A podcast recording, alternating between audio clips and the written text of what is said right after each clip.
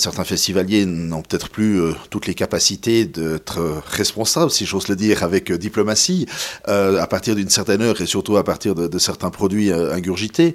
Mais il est vrai aussi que, pour être très direct et très explicite, si vous avez besoin de pouvoir vous soulager et qu'il n'y a pas d'installation pour vous soulager, c'est compliqué.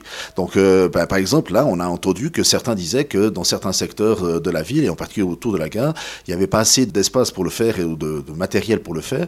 Et donc, nous avons complété ce dispositif. Voilà justement un exemple d'adaptation hein, euh, qui ne sont pas révolutionnaires, elles sont toujours dans la même direction. Et on veut faciliter le bien vivre ensemble et l'accueil des uns et des autres.